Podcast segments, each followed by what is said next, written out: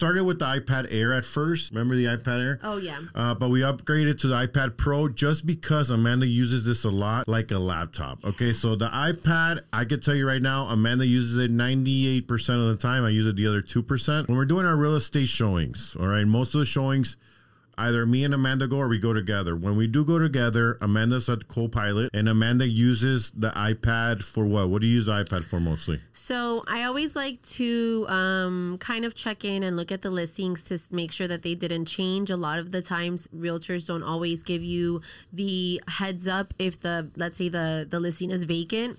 They don't always give you the heads up that it's now under contract or pending. So I always like to make sure that that's the case. I also check to see if there's any new homes that have recently hit the market that we could probably squeeze into the showings just to make sure that we didn't miss out on anything. Definitely, if the client ends up liking the house, I try to really Yeah. get the offer ready and ready to submit so that, that way they know that we are trying our best to get their offer accepted, you know, in the most timely manner. I know uh, many times when we have listings, when we receive the first offers, usually the first offer is the first impression that we're going to get. And if your offer is really tight, you're already in the top of the food chain. Yeah. So it gives us an advantage when we do have our iPad and our clients do like it. They get that offer probably as soon as we're walking out the door. Yeah. And we pretty much prep a lot of the offers already, uh, just in case we know these are because we have a good feeling with our clients. We know what they like after a while, so we know which ones they're really gonna love.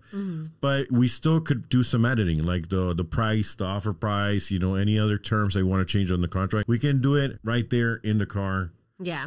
Uh, and she's really good at it. Okay, so a couple of times I need to move stuff around for her, for, like boxes and stuff. But other than that, she's the expert at it. Yeah. And you know, and something that goes attached with the iPad that I don't Yes. think you'll be able to do ninety eight percent of the job without. Oh yeah, you can't. Typing on this is kind of a struggle. Yeah. Um, because it's just not as, uh, it's not friendly for like driving, and then you have to do like that, you know, the old school of, you can't type. yeah, and I get and I got her. effective. I got her the Apple Pencil.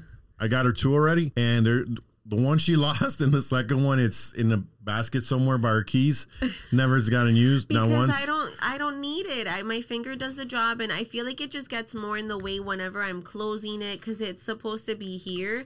So I guess it's more beneficial for some people, but for me, it kind of gets in the way. So that's why I love the the fact that technology is so um, customizable because I'm sure Yeah. some people love the pen. I don't really care for it.